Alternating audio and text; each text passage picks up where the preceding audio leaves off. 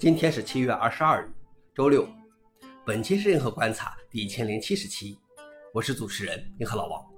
今天观察如下：第一条，社区批评 Meta 滥用开源来称呼其新大语言模型。Meta AI 宣称，Llama 2是我们的下一代开源 LLM，可用于研究和商业用途。但事实上，Llama 2并没有使用 OSI 开源计划批准的许可证，也不符合 OSD 开源定义。其社区协议禁止使用 Llama 2训练其他语言模型。如果在月活用户超过七亿的应用程序或服务中使用该技术，比如那些大公司，则需要获得 Meta 的特殊许可。对于程序员来说，可能是否开源并不要紧，他们能够用它搭建和研究就够了。对于 Meta 高层来说，开源被他们当成一个营销用语，但是这显然会让人对开源一词产生混淆。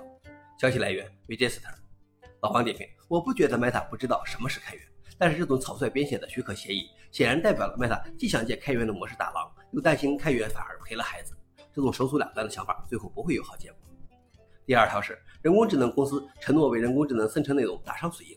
OpenAI、Alphabet、Meta、亚马逊和微软等七家主要的美国人工智能公司承诺开发一个系统来标记文本、图像、音频、视频等所有形式的人工智能生成内容，这样用户就能知道什么时候使用了这些技术。这种以技术方式切入内容的水印，会让用户更容易发现深度伪造的图像或音频。他们还承诺，在发布新的人工智能系统前，会进行彻底测试。并分享诸如如何降低风险等信息。消息来源：路透社。老王点评：这真的能做到吗？或者说，这种水印能被其他人工智能系统退掉吗？更不要说还有开源的人工智能系统。最后一条是，Cerebras 推出人工智能超级计算机网络。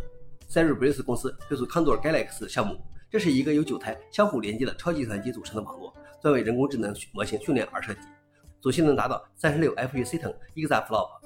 其中第一台超级计算机 CJ One 是由六十四台 Cerebras Two 系统整合而成，有五千四百万个内核，能够为人工智能训练提供四亿个 exaflop 的算力。它支持多达六千亿个参数的模型，其配置可扩展至支持多达一百万亿个参数。